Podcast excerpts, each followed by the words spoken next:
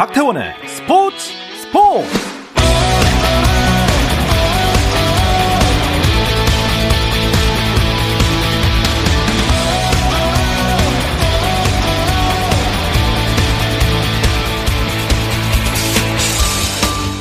스포츠가 있는 금요일 저녁 어떠신가요? 아나운서 박태원입니다. 네, 오늘 이슈들을 살펴보는 스포츠 타임라인으로 출발합니다.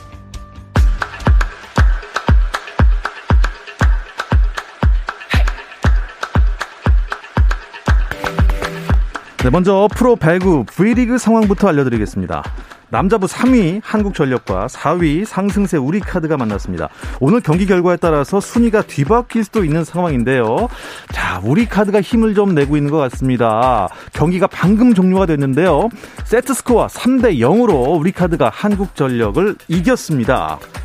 자, 여자분은요, KGC 인삼공사와 흥국생명이 만났습니다. 아, 여기는 경기가 빡빡합니다. 3세트 현재 세트 스코어 1대 1이고요. 아, 흥국생명과 KGC 인삼공사 22대 21 한 점 차밖에 나지 않는데 흥국생명이 22, 인삼공사가 21점입니다. KBL 프로농구 코트에서는 최하위 서울 삼성이 대구가스공사를 상대로 연패 탈출을 노리고 있습니다. 올 시즌 상대 전적에서 가스공사가 3전 전승인데요. 압도적 우세인데 오늘은 좀 아닌 것 같습니다.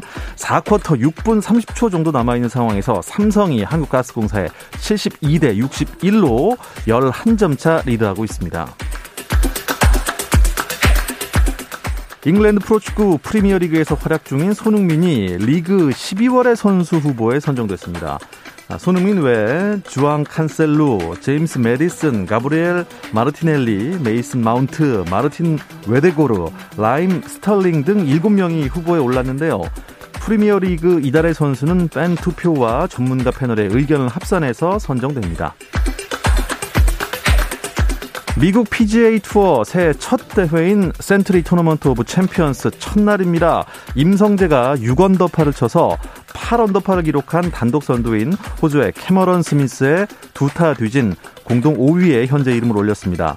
남자 골프 세계 랭킹 1위 스페인의 존 람과 미국의 패트릭 캔틀레이 또 대니얼 버거는 나란히 7언더파를 기록해서 선두와 한타차 공동 2위에 자리했습니다. 2020 도쿄올림픽에서 양궁 3관왕을 차지한 안산과 여자 배구 4강 진출에 앞장선 박정아가 해마다 한국 스포츠 발전에 이바지한 여성 체육인에게 수여하는 윤곡 여성 체육 대상을 받게 됐습니다. 안산은 여성 체육 대상 개인 부문을 받고요. 박정아는 단체 부문을 각각 수상합니다. 미국 프로농구 NBA에서는 피닉스 선즈가 LA 클리퍼스를 106대 89로 이겼습니다. 피닉스는 크리스 폴이 14득점, 13리바운드, 10어시스트, 트리플 더블을 달성하며 팀의 승리를 이끌었고요. 반면 골든 스테이트 워리어스는 스테판 커리의 결장 공백을 메우지 못했습니다. 뉴올리언스 펠리컨스에 96대 101로 패하고 말았습니다. 한편 멤피스 그리즐리스는 자 모란트의 22득점 활약 속에 디트로이트 피스톤스를 118대 88로 이기고 7연승을 이어갔습니다.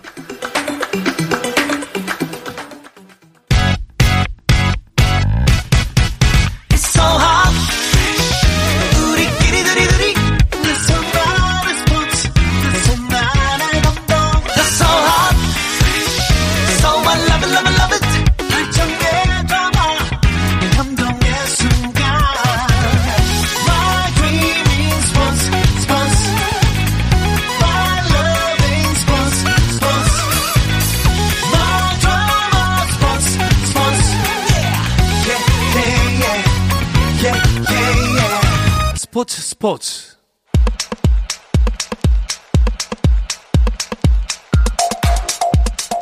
금요일 저녁에 축구 이야기 축구장 가는 길 2022년 첫 시간 시작하겠습니다. 오늘 서호정 축구 전문 기자 그리고 스포츠 조선의 박찬준 기자 나오셨습니다. 두 분 안녕하세요. 안녕하세요. 안녕하세요. 안녕하십니까. 아, 일단 새해 복 많이 받으십시오. 라고 네. 인사를 드리고 싶습니다. 네. 왜냐하면 금요일에 저희가 축구 얘기 못 나눈 지가 몇 주 됐어요. 그래서 아주 오랜만에 뵙게 돼서 이건 뭐 연말 인사도 못 드리고 있는데 새해 인사를 드리게 됐습니다. 각자 뭐 새해 인사 부탁드립니다. 네, 뭐 요즘식으로 얘기 드리면 방송도 중요하지만 건강이 우선입니다. 아유, 네. 건강해 보이십니다. 서호정 기자였고요. 네, 새해 복 많이 받으시고 축구로 축구로 건강하게 보낸 한 해 되시길 소망, 소망하도록 하겠습니다. 예, 좀 썰렁한 것 같지만 이게 맞는 얘기인 게 축구만 보다 보면 365일 쉬는 날이 없어요, 그렇죠? 아주 재밌는 경기입니다. 네, 축구의 재미에 아직 빠지지 못한 청취자분 계시다면 지금 어서 포탈 사이트에 그냥 축구라고만 치시기 바랍니다. 아, 서호정 기자는요, 제가 듣기로는 작년 소원이 아빠 되기였답니다. 네. 근데 되었습니까? 예, 소원을 이뤘습니다. 어! 어, 진짜요? 예, 어떻게 아직- 금방 그렇게 생기죠? 아니 사실은 저 그 아내가 임신한 건 지난 7월이었는데요. 아. 네, 이제 4월 초순에 이제 출산 예정이고요. 예. 예, 공주님을 저희가 또 어, 그래서 그런지 예. 그 우리 박찬준 기자는 아들 분인데 네. 아들 가진 아빠들은 다 부럽다고 하고 아하. 예. 딸 가진 아빠들은 축하한다고. 하고. 아, 축하드립니다. 네, 예. 감사합니다. 전 딸만 둘이기 때문에. 네. 예. 아 정말요? 어, 예. 저는 아들만 둘입니다. 아, 저희 딸은 좀 나이가 있습니다. 예, 고등학생입니다. 어, 자, 두 분 올해 뭐 목표나 소망이 있다면 새로 한번 또 정해 보시죠. 저는 일단 뭐 저희 가족이 한 명 더 생기기 때문에 더 열심히 일을 해야 되겠고 올해 또 월드컵의 해인데 사실 프리랜서 기자가 이게 혼자 월드컵 취재하기 쉽지 않지만 아, 한번 쉽지 3회 않죠. 연속 월드컵 취재 도전을 해 보도록 하겠습니다. 아, 예. 그래도 저, 아, 잘하시고 했잖아요, 지금. 뭐, 이, 뭐, 축구계에는 더 많이 깊이 아는 사람이 승자인 것 같습니다. 예. 박찬중 기자는요? 저의 올해 화두는 건강과 운동이거든요. 네. 저도 이제 43살이 되니까 올해 또 확 몸이 달라지더라고요. 아, 그래요? 저도 예. 저도 이제 11월에 아마 월드컵을 갈 것 같은데 네. 건강하게 그때까지 몸을 잘 만들어서 월드컵 멋지게 취재하는 게 제 올해 가장 큰 목표 중에 하나입니다. 43이면 뭐, 뭐, 쇠도 씹어 먹을 나이 아닙니까? 아, 저, 저는 이제 꺾여서. 아, 예. 어쨌든, 축구 얘기로 돌아가도록 하겠습니다. 음, 사실 뭐, 개인적인 목표나 소망을 이야기하기엔 올해가 진짜 스포츠 기자들한테는 너무도 바쁜 해. 그러니까 이거 뭐, 새해 복 많이 받으세요 그랬더니 좀 안 좋아하시더라고요. 일복을 받아갖고. 자, 한 해 축구 일정을 서호정 기자가 타임라인으로 쭉 한번 정리해 주시죠. 네, 올해가 유달리 빡빡한 축구 스케줄이 많습니다. 일단 새해 축구의 서막은 벤투호가 열게 되는데요. 1월 8일 이제 인천국제공항에 소집을 해서 터키 안탈리아로 전지훈련을 떠납니다. 그곳에 이제 두 차례 평가전을 치를 거고 또 인도에서 열리는 여자 아시안컵에 이제 벨 감독이 이끄는 여자 대표팀이 또 참가를 합니다. 어, 그리고 또 좋은 성적을 기대하게 되고 1월 말부터 2월 초 사이에는 카타르 월드컵 최종 예선 야, 맞네요. 예, 지금 현재 벤투가 9분 응선을 거의 도달한 상황 인데 여기에서 본선행을 확정 지를 수도 있습니다.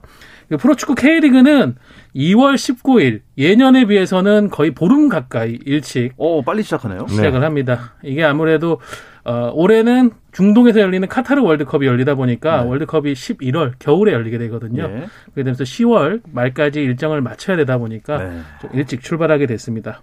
요 3월에는 이제 카타르 월드컵 최종에선 여기 이란과의 홈 경기가 속해 있습니다.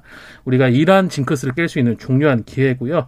어, 6월에는 이제 황선홍 감독이 이끄는 23세 이하 아, 어. 대표팀이 네, 우즈베키스탄에서 열리는 AFC 어, 챔피언십에 또 우승 도전을 합니다. 7월에는 중국에서 동아시안컵이 열리고요. 어, 9월에는 항저우 아시안 게임에서 우리 대표팀이 또 3회 연속 아, 금메달 맞네요. 아시안 예. 게임도 있네요. 도전을 합니다. 그리고 대망의 11월에는 카타르 월드컵 본선이 11월 21일부터 시작됩니다. 크, 이거 뭐 이러다 보면 올해 끝나는 거예요. 그렇죠? 맞습니다. 2023년이 스포츠 기자들한테는 금방 돌아올 것 같은데 어떻습니까? 벤투 전지 훈련에 지금 참가를 못 하게 된 선수들이 있다면서요. 맞습니다. 말씀 서우정 기자가 얘기한 대로 1월 터키 전지 훈련에 나서는 26명의 명단이 사실 공개가 됐었는데 권경원 선수와 원두재 선수가 코로나19 문제로 하차를 하고요. 대신해서 최지목 선수 그리고 고승범 선수가 대체 발탁되면서 좀 바뀐 명단으로 터키 전지훈련에 나섰을 것 같습니다. 어, 어쨌든 뭐 대표팀은 터키로 지금 현재 출국을 했나요? 네, 내일 이제 출국을 아, 하게 내일이요? 되고요. 어, 9일부터 터키 안탈리아, 뭐 K리그 팀들도 이제 코로나 이전에는 종종 전지 훈련을 떠나던 유럽에서는 대표적인 전지 훈련지입니다. 이곳에서 이제 훈련을 하면서 15일에는 아이슬란드, 21일에는 몰도바를 상대로 두 차례 평가전을 치르고요.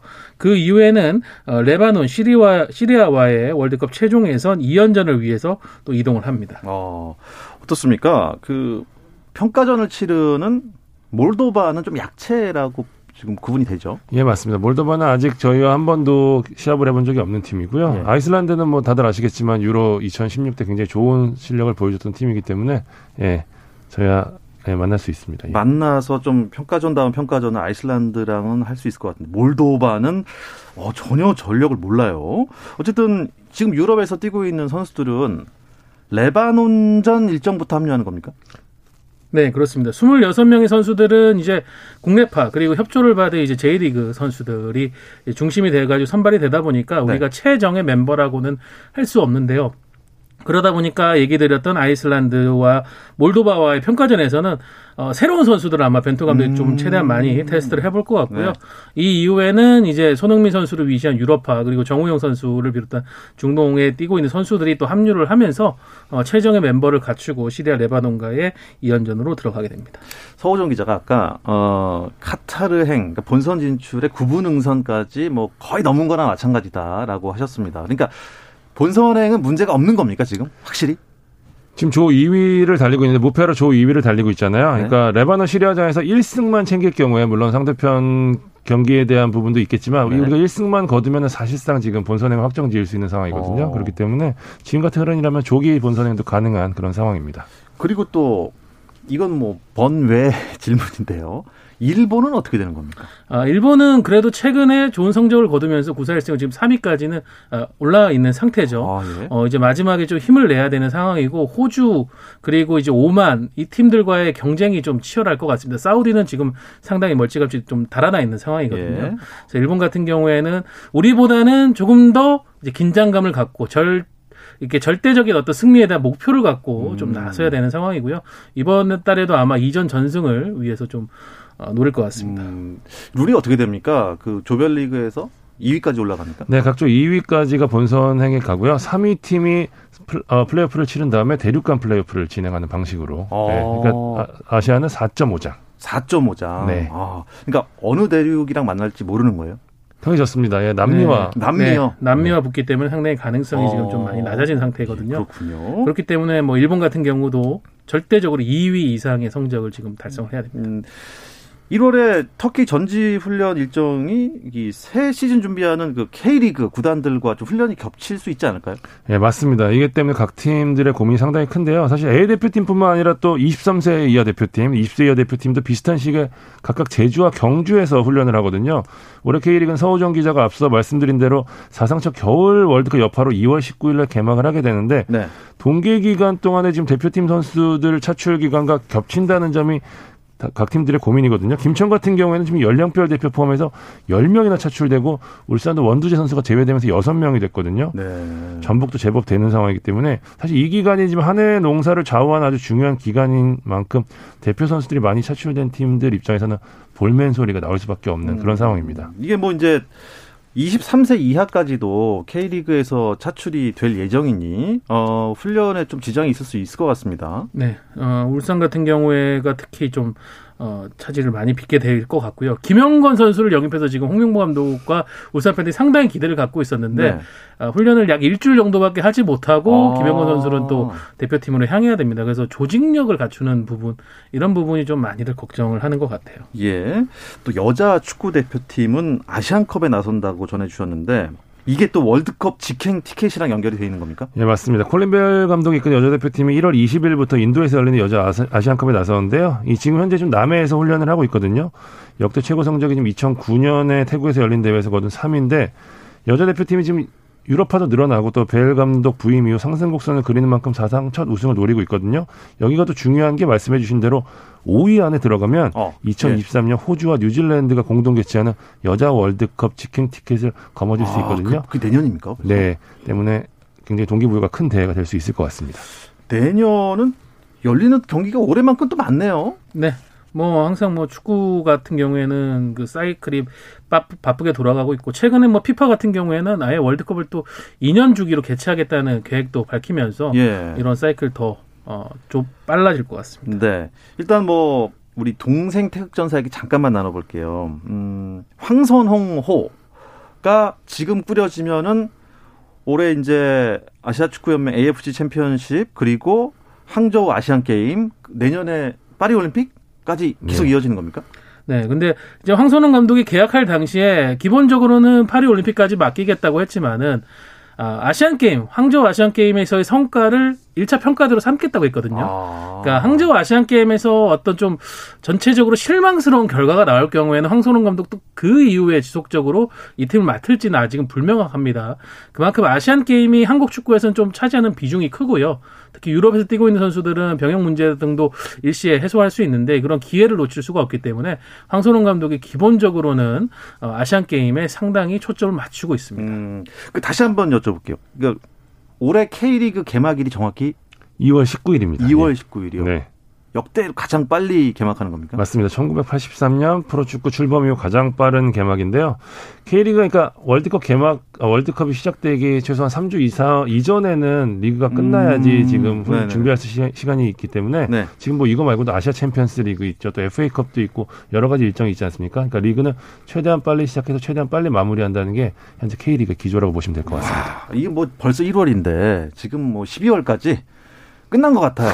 너무 빡빡합니다, 지금. K리그가 엄청 일찍 개막한다는 소식까지 전해드렸고요. K리그 구단이 전력 부강을 그래서 빨리 해야 됩니다. 네. 스토브 리그 소식 잠시 쉬었다 와서 자세히 짚어드리겠습니다. 골이에요, 골이에요! 골을 기록합니다! 오늘 경기 놓쳤다면 KBS 1라디오 스포츠 스포츠 박태훈 아나운서와 함께합니다. 네, 금요일 저녁 축구 이야기 축구장 가는 길 듣고 계십니다. 스포츠 조선의 박찬준 기자, 또 서호정 축구 전문 기자와 얘기 나누고 있는데요. 2022년 올해 K리그가 안팎으로 아주 큰 변화가 있는 것 같습니다. 네. 우선 새로운 또 팀이 K리그에 참가합니다. 기존에 10개 팀이었던 K리그2에 한 팀이 더 들어와서 어, 이제 예. 11개 구단 체제가 되는데 주인공은 바로 김포FC입니다. 아, 네. 본것 같아요. 네. 플래카드 본것 같아요. 그렇습니다. 네. 지난해 말 이제 K리그 이사회의 회원 승인을 거쳐가지고 총회 과정이 남아있긴 하지만 이걸 거치게 된다면 K리그 2에 합류하는데 사실상 이제 모든 절차는 거의 마무리됐다고 네. 보여지고요. 그래서 김포 FC가 참여함으로써 이제 K리그에서는 23번째 구단이 새롭게 에, 또 이제 참여를 하게 됐습니다. 그리고 가장 이제 뭐 관심을 많이 가질 부분이 리그 승강제의 변화인데요. 맞아요. K리그 2랑 1 예, 그렇죠. 승강제도. 기존의 방식은 이제 K리그 1 최하위, 그러니까 12위 팀은 어, direct 강등이었었고, 네. 11위 팀이 K리그 2 이제 플레이오프를 거쳐온 2위부터 4위까지 펼치는 플레이오프를 거쳐온 팀의 최종 승자와 이제 home and away 방식으로 승강 플레이오프를 치열하게 치렀죠. 근데 이게 이제 확대가 됩니다. 네. 최대 세 팀, 그러니까 1 플러스 2 형태로 최대 세 팀까지가 지금 승격할 수 있는 제도적 변화가 마련됐습니다. 아이, 뭐 듣기만 해도 좀 복잡하긴 한데 예, 좋아진 거죠? 흥미진진해진 거죠. 네, 흥미진진해진 거. 아, 맞습니다. 예. 아, 지난번 이 강원이 잔류했을 때만 해도 아, 진짜 손에 땀을 쥐게 했는데 올해 말에는 또 얼마나 또 손과 발에 다 땀이 질 것 같습니다. 어, 아무튼 뭐 새롭게 합류한 김포 FC 환영하고요. 좋은 성적 기대하겠습니다. 아, 그렇다면 one plus one이 아니고 one plus two. 요거는 제가 좀 공부를 더 해야 되겠습니다. 좀 더 보강 설명 부탁드릴게요. 그러니까 K리그 1 최하위와 K리그 2 우승팀이 기존대로 자동 강등, 자동 승격은 그대로 되고요. 네. K리그 1 11위 팀과 K리그 2 2위 팀이 맞대결을 펼쳐서 네. 승강을 결정을 하게 됩니다. 여기에 K리그 1 10위 팀과 네. K리그 2에서 이제 3위부터 5위까지 팀이 플레이오프를 거쳐서 이긴 팀과 아. 맞대결을 펼치거든요. 그렇게 해서 강등 전쟁을 펼치게 되는데 최대 세 팀이 승격하거나 강등할 수 있는 시스템으로 바뀌게 된 거죠. 아, 그러니까 이제 지금까지는 K리그 1에서 11위, 12위만 그렇죠. 좀 떨렸는데 네. 이제는 10위부터 떨린다는 거죠. 맞습니다. 예. 야, 재밌겠습니다. 뭐 이런 분위기 때문인가요? 이적 시장이 아주 벌써부터 아주 활발하게 돌아가고 있던데 일단 뭐 어, 정해진 거 오피셜만 정리해서 들려주시죠. 예, 그러니까 K리그 1 팀들은 위기감 때문에 K리그 2 팀들은 올라갈 수 있는 기회가 늘어났다는 기대감 때문에 아, 그렇죠. 지금 이적 시장에서 바쁘게 움직이다 보니까 올 겨울 이적 시장이 정말 재밌게 흘러가고 있는데요. 일단 눈에 띄는 부분은 윤빛가람 선수가 네. 친정팀인 제주로 다시 2년 만에 복귀를 하게 됐습니다. 어, 예, 네. 2020년에 이제 제주를 떠나서 울산에 합류해서 지난 2년 동안 상당히 또 좋은 모습 보였고 어, 울산의 AFC 챔피언스리그 우승도 이끌었었는데 어, 울산에서 입지가 조금 줄어들다 보니까 다시 제주를 향하게 됐고요. 제주가 지금 이적 시장 초반의 흐름을 상당히 뒤흔들었었습니다. K리그의 강태로 불리는 전북 현대의 최영준 선수도 네. 영입을 했거든요. 그래서 중원이 정말 강해졌습니다.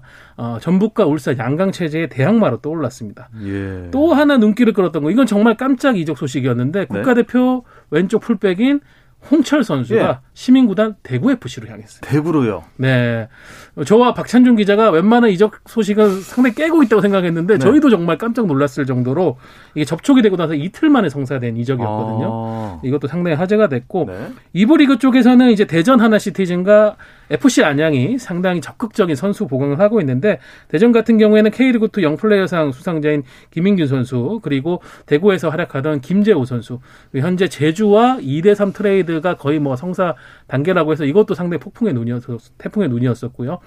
FC 안양 같은 경우도 K리그 2의 이제 준척급이라고 할 수 있는 FA 선수들 뭐 연재민 선수라든가 아, 또 이창용 선수, 황기옥 선수 이런 선수들 다 품었습니다. 어. 그 중에서 일단 뭐 제주 이적 시장 행보가 제일 조금 눈에 띄는 것 같은데 정리를 한번 해주시죠. 안태현 선수가 시작이었어요. 안태현 선수를 부천에서 데려온 걸 시작으로 말씀해주신 최영준, 윤빛가람에 오늘 또 오피셜에 난 김주공 선수까지 더했거든요. 네. 여기에 아직 발표가 나지 않았지만 대전과 트레이드를 통해서 이지솔, 김동준 선수까지 오. 더하게 됐는데 베스트 11이나 뭐 전체적인 squad의 깊이 면에서는 지금 전북 울산 못지않은 팀이라는 평가가 많거든요. 여기에 또 스웨덴 출신의 winger도 영입이 임박한 상태고 아시아 쿼터 선수 영입까지 좀 영입을 준비 중이거든요. 여기에 또 이창민 선수가 잔류하게 되기 때문에 제주는 이번 겨울에 가장 알차게 보내고 음. 있는 팀이라고 해도 과언이 아니고요.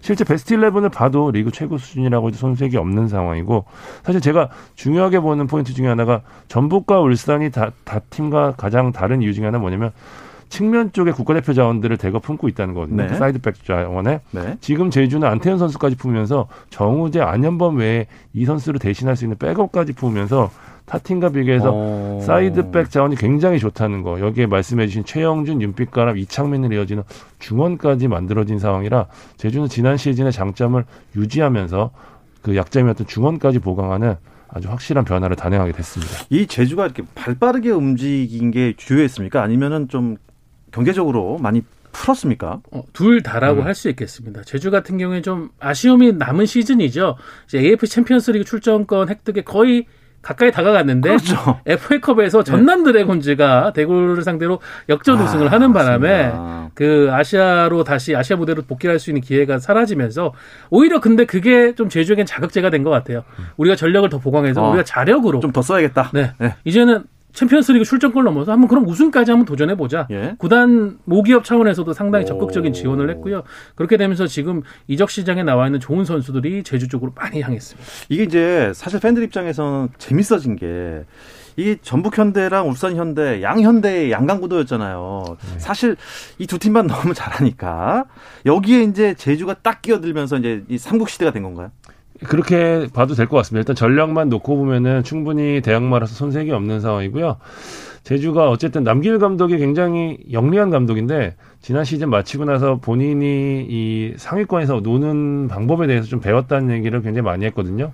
그렇기 때문에 전북과 현 전북과 울산에 계속해서 지속됐던 양강 체제를 깨는데 손색이 없는 음. 팀이 되지 않을까라는 생각이 듭니다. 그래도 뭐 울산과 전북 또 가만히만 있지는 않을 것 같습니다. 네. 전북 같은 경우에 좀 이적 시장에서 초반에 어, 건경원 선수 영입이 좌절되면서 네. 조금 출발이 늦다는 생각이 들었는데 어, 역시 전북은 전북이죠. 지금 늦게 출발했지만 무서운 기세로 이제 좋은 선수들을 또 빼가고 있는데 지금 강상우 선수가 개인 합의만을 남겨놓고 있는데 이것도 사실상 이제 음. 뭐 거의 마무리되는 분위기고요. 오. 어, 거기다가 지금 미드필더 쪽에서는 대전 하나 시티즌 맹활약 했던 박진섭 선수 영입도 어, 지금 마무리 단계로 가고 있습니다. 그 외에도 지금 뭐 많은 선수들을 전북이 노리고 있는 상황이고 울산 같은 경우에는 사실 김영권 선수로 굉장히 화려하게 포문을 열었죠. 맞습니다. 거기다가 일본 J리그 쪽에서 맹활약했던 아마노 준이라는 이 선수 아시아 쿼터 선수도 영입 보강을 했는데 울산은 또 굉장히 놀라운 소식이 어제부터 들려왔습니다. 박주영 선수 축구 예. 천재 박주영 예, 선수가 예. FC 서울과 이제 결별을 공식화했는데 네네. 홍명보 감독이 있는 울산으로 향할 가능성이 지금 상당히 높아졌습니다. 선수로요, 아니면 코치로요? 선수입니다. 선수로요. 네. 박주영 선수가 현역 생활 연장에 대한 의지가 지금 굉장히 강한 상황인데 네. 사실은 팀을 찾기가 조금 힘든 상황이었어요. 울산도 조금은 조심스러운 입장이었지만 새해 들어서 박주영 선수가 홍명보 감독에 다시 한번 의사를 타진을 했는데 홍명보 감독의 고심 끝에 그리고 박주영 선수가 정말 연봉이나 이런 대우적인 부분을 어, 전적으로 홍명보 감독과 울산고대에 맡기겠다는 음. 입장을 보이면서 지금 어, 박주영 선수가 K리그 커리어에서 어, 처음으로 FC 서울 떠나서 울산으로 갈 분위기가 형성되고 있습니다. 네, 아, 이 베테랑으로서의 면모를 또 보여줄 수 있을 것 같고요. 아주 큰 기사인 것 같습니다. 그런데 이 포항이 조금 볼멘 소리가 있어요. 팬들이 왜 우리 선수들은 다 빼가기만 하고 어? 들어오는 선수가 없느냐? 이거 왜 그런 겁니까? 그런 그 불만이 있을 수밖에 없는 게 지금 손준호, 김승대, 고무열, 일류첸코, 송민규 이번에 강상호까지 간, 가는 상황이거든요. 네. 포항 팬들 입장에서 뭐 우리가 좀 전북 2군이냐 아니면 뭐 전북 2중대냐 이런 불만이 나오고 있는데 아, 충분히 이해할 만한 게 한 팀의 주축이 이렇게 모두 이한 팀으로 쏠리는 건 좀 이례적이라고 좀 봐야 되거든요. 물론 그 투자를 할 수 있는 팀이 뭐 전북 정도밖에 없기 때문에 물론 한정돼 있는 결과긴 하지만 네. 포항 팬 입장에서 정말 복장 터질 일이라고 좀 생각이 들고요. 사실 포항 입장에서는 아시아 챔피언스리그 준우승을 차지하면서 빚을 어느 정도 갚는 데는 성공하긴 했지만 선수를 데려오는 자금 자체가 좀 풍부했던 상황은 아니거든요. 그러니까 기존에 좋은 선수가 나가야지 이제 그 돈으로 이제 좋은 선수를 다시 데려올 수 있는 구조기 때문에 결국에는 또 핵심 자원에 대한 판매를 염두에 둘 수밖에 없는 상황이었는데 이번에는 강상호 선수가 됐고 또 공교롭게 그 팀이 전북이 됐기 때문에 팬들의 불만이 클 수밖에 없었습니다. 음, 아니, 포항이 이렇게 계속 선수를 내주기만 하는 이유는 뭡니까? 어, 뭐 박찬준 기자가 얘기했지만은 역시 그러니까 투자를 줄인 것은 아니지만 현상 유지가 되다 보니까 지금 다른 경쟁 팀들은 계속 적극적으로 투자를 하고 있거든요. 아, 더 투자를 하고. 네. 시민 구단인 대구 같은 경우에도 세징야 선수를 지키는 상황에서 지금 홍철 선수라든가 오늘 영입이 또 발표된 골키퍼 오승은 오른쪽 풀백의 이태 이런 리그의 양질의 선수들을 데리고 오고 있는 상황인데 반면 포항 같은 경우에는 선수들 지키기는 것도 버거운 상황이니까 팬들 입장에서는 좀 음. 불만이 쌓일 수밖에 없는 것 같아요. 아, 예전에 그 포철 하면 기가 막힌 팀이었는데. 아. 중위 국가대표팀이었죠. 아, 예. 이적 시장 얘기를 이렇게 나누고 다 보니까 좀 궁금한 게 생겼습니다. 야구는요. 포수 포지션이 굉장히 이게 좀 희소하고 가치가 높거든요. 축구는 어떻습니까? 올해는 아무래도 center back.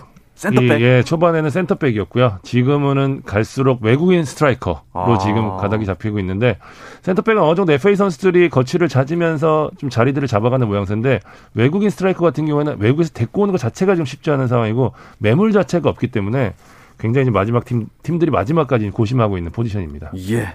자, 이렇게 축구 얘기 나누다 보면요. 시간 가는 줄을 모릅니다. 이 이야기를 끝으로 금요일 저녁에 축구 이야기, 축구장 가는 길을 마치겠습니다. 서호정 축구 전문 기자, 또 스포츠조선 박찬준 기자 두 분 고맙습니다. 감사합니다. 저는 월요일 저녁 8시 30분에 다시 돌아옵니다. 아나운서 박태원이었습니다. 스포츠 스포츠.